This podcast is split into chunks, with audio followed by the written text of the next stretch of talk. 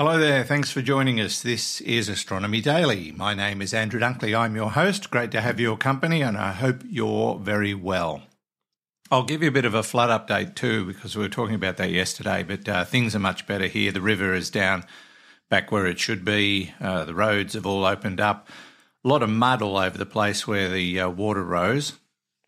But uh, essentially, uh, back to normal. Traffic's going where it can go as normal. Everything's fine, which uh, is good news for us. Although downstream, things are much worse at uh, other towns. So uh, we're, we're remaining vigilant because it's not over yet. More rain expected at the end of the week. Good grief. But uh, so far, so good. We uh, we came out of that one pretty well. Uh, and thanks for um, all. Thanks to all the people who sent their best wishes and uh, asked if uh, I was okay. Yep, all all good. Joining me as always to talk astronomy and space science and keep us up to date with the news is Halley. Hi, Halley. How are you? Great to be here again, Andrew. It sure beats my second gig. Second gig? You got another job. Um, what do you do? Oh, I do elocution lessons for Bixby. Oh, okay. How's that going? He's hopeless to be honest. No wonder he could only get a TV gig. Yeah, I totally agree with you there. All right.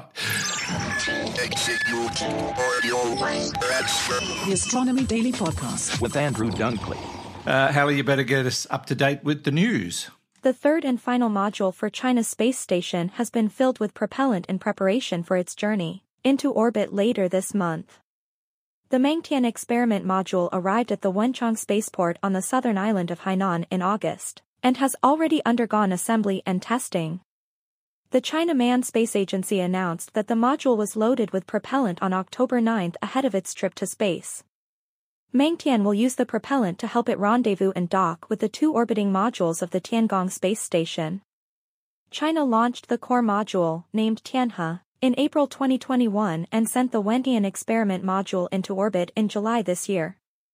Mengtian which means dreaming of the heavens is a 58.7 foot long or 17.9 meter and roughly structure, designed mainly to host an array of science racks and experiments. SpaceX has successfully deployed the first two of seven satellites that Intelsat needs to clear the C-band spectrum. In the United States, keeping the operator on course to launch all but one of them before the end of this year. A Falcon 9 rocket, carrying Galaxy 33 and Galaxy 34, lifted off from Cape Canaveral, Florida, and deployed the satellites into geostationary transfer orbit about 40 minutes after liftoff.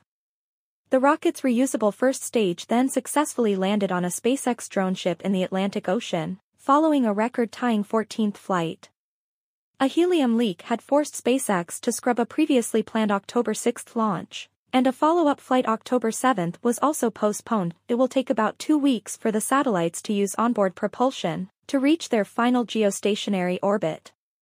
Northrop Grumman built the satellites, which will help Intelsat move broadcast customers into a narrower part of its C-band spectrum to give more frequencies to terrestrial 5G operators in the United States.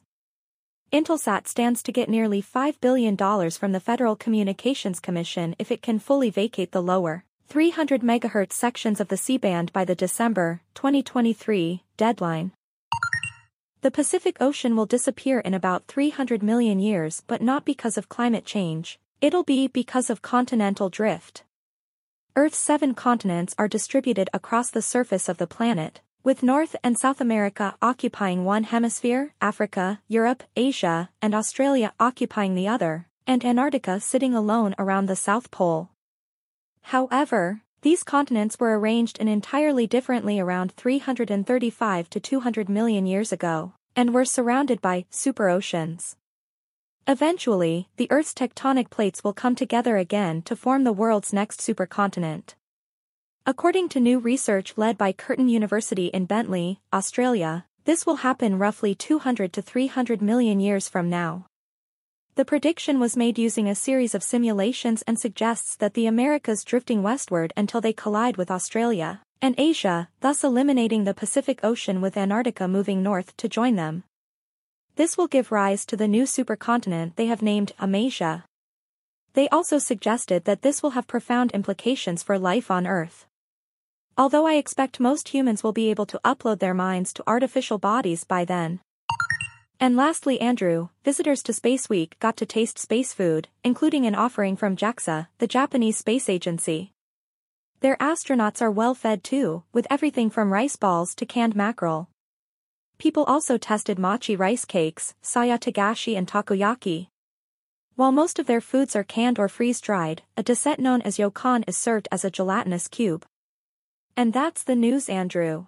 Thank you, Halley. I've actually tried space food. When uh, Judy and I visited NASA many years ago, we uh, we bought some space ice cream. It's freeze freeze dried, and it's it's um, yeah, it's not like eating ordinary ice cream, normal ice cream. But uh, I, I kind of liked it. Our boys didn't, though. We bought it for them, so I ended up eating all of it. We'll talk to you before the end of today's program, Halley, uh, but to other news. And a New, a New Zealand Research Institute has uh, got into business with a US commercial firm called NanoRacks. And what they're doing is they're sending a superconducting magnet, superconducting magnet technology demonstrator to the International Space Station to test what's been described as a novel type of space propulsion. Uh, there's a lot of work going into finding other ways to propel us through space. Uh, rockets are too slow and obviously a limited resource. So if they can find another way of doing it, all the better.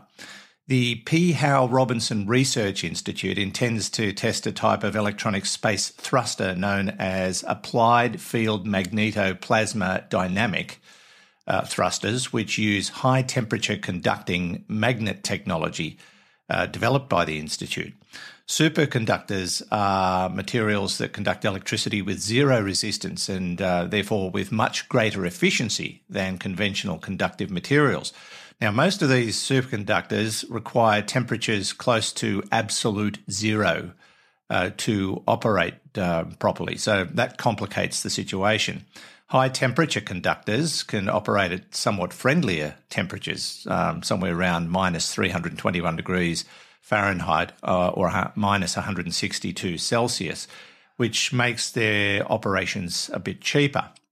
On top of that, HTS can generate stronger fields than low temperature superconductors, uh, have a larger operational range, and can be more compact according to Robinson Research Institute in their statement. Be interesting to see how that experiment turns out because, uh, yes, uh, if we're going to go um, into space long term, long haul, we need to find a better way of doing it. The Astronomy Daily Podcast with Andrew Dunkley. Now, um, hydrogen eating methane that produces microbes called H2 based methanogens are likely to have existed in extensive numbers in the early life of Earth, and they still survive around uh, deep ocean volcanic vents. New research in the journal Nature Astronomy suggests that Mars possibly had similar living conditions favourable to similar life forms in its past. According to Regis Ferrière uh, from the University of Arizona's Department of Ecology and Evolutionary Biology, uh, we're not dealing with a question of the origin of life on Mars. We are saying, let's assume that conditions were there for life to appear, and then let's ask the question of whether this original life could have persisted. Uh, whether a more temperate Mars, rich in carbon dioxide and hydrogen and running on liquid water, could have sustained life 3.7 billion years ago is widely debated, but models simulating atmospheric and subsurface temperatures, chemistry, and interactions support the possibility. And of course, uh, we are up there looking for signs of this life right now. But to stay alive on Mars, microbes would have had to occupy a kind of Goldilocks zone in the porous, brine drenched crust of the planet, deep enough to stay warm and receive protection from cosmic radiation but shallow enough to exchange gases with the atmosphere. So there's a lot that comes into play, and that needs to be taken into account. The authors also suggest three areas of the highest probability of finding evidence of such microbes, one of which is Jezero Crater, where NASA's Perseverance rover mission is currently searching for past life on Mars. Now, a couple of years ago, it looked like space mining was an inevitability. And space mining companies like Planetary Resources and Deep Space Industries were backed by the likes of Google and uh, a few other big time operators. Well, let's fast forward to today and see where we're at. Uh, both Planetary Resources and Deep Space Industries have been acquired by companies that have nothing to do with space mining. Uh, humanity is yet to commercially mine even a single asteroid. So, uh, why is it taking so long? Uh, space mining is a long term undertaking and one that investors do not necessarily have the patience to support. And according to Joel Sercel, who's president and CEO of TransAstra Corporation, he says if we had to develop a full scale asteroid mining vehicle today, we would need a few hundred million dollars to do that using commercial processes. It would be difficult to convince the investor community that that's the right thing to do. Uh, he went on to say that in today's economy and the economics of the near future, it makes no sense to go after precious metals in asteroids. And the reason is the cost of getting to and from the asteroids because it's so high and it uh, vastly outstrips the value of anything that you could harness from asteroids. And Fred Watson's told me that uh, a few times when we've discussed this topic on Space Nuts. Uh, but that hasn't disillusioned Sercel from trying to mine the cosmos. TransAstra will initially focus on mining asteroids for water to make rocket propellant, but would likely to eventually mine everything on the periodic table. So, yeah, it looks like it will happen one day. And finally, uh, is there really an unseen mirror world where particles interact with our world only via gravity, but uh, are otherwise impossible to observe? It sounds like a weird theory, but it's a research uh, project that's been put forward about the uh, solution as to why the universe is expanding more quickly than it should be. Uh, now, what you need to know about is Hubble tension and why such bizarre theories are being proposed by astrophysicists to help make the universe be more understandable or make more sense to us. It's nature's most um, outrageous and strange number describing the rate of expansion of the universe. It effectively contains uh, within it where the universe came from and what will happen in the future.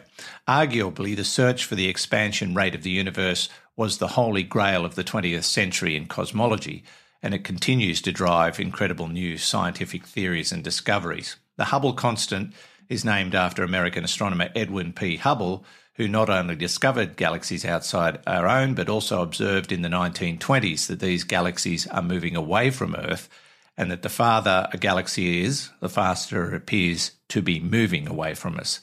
So uh, the, the, the race is on to figure out why. That's just about all we have time for today. Halley, anything to finish up from you? Well, I have a query if you can help. Sure. If I use a standard star chart, how far is it from Betelgeuse to Procyon? Um, I, I don't have one in front of me. I, I sorry, I can't help you, Halley. I'm just looking now and I think the answer is an inch and a half. Oh yeah, very funny. Bye, Halley. Bye. And we're done for another day. Thanks for your company. Don't forget to visit our website where you can tap the Astronomy Daily tab and catch up on all of those stories and more and download our free uh, newsletter while you're at it, or sign up for it even, uh, which will come into your inbox on a regular basis.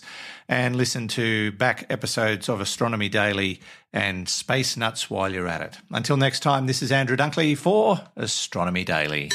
The Astronomy Daily Podcast. With Andrew Dunkley.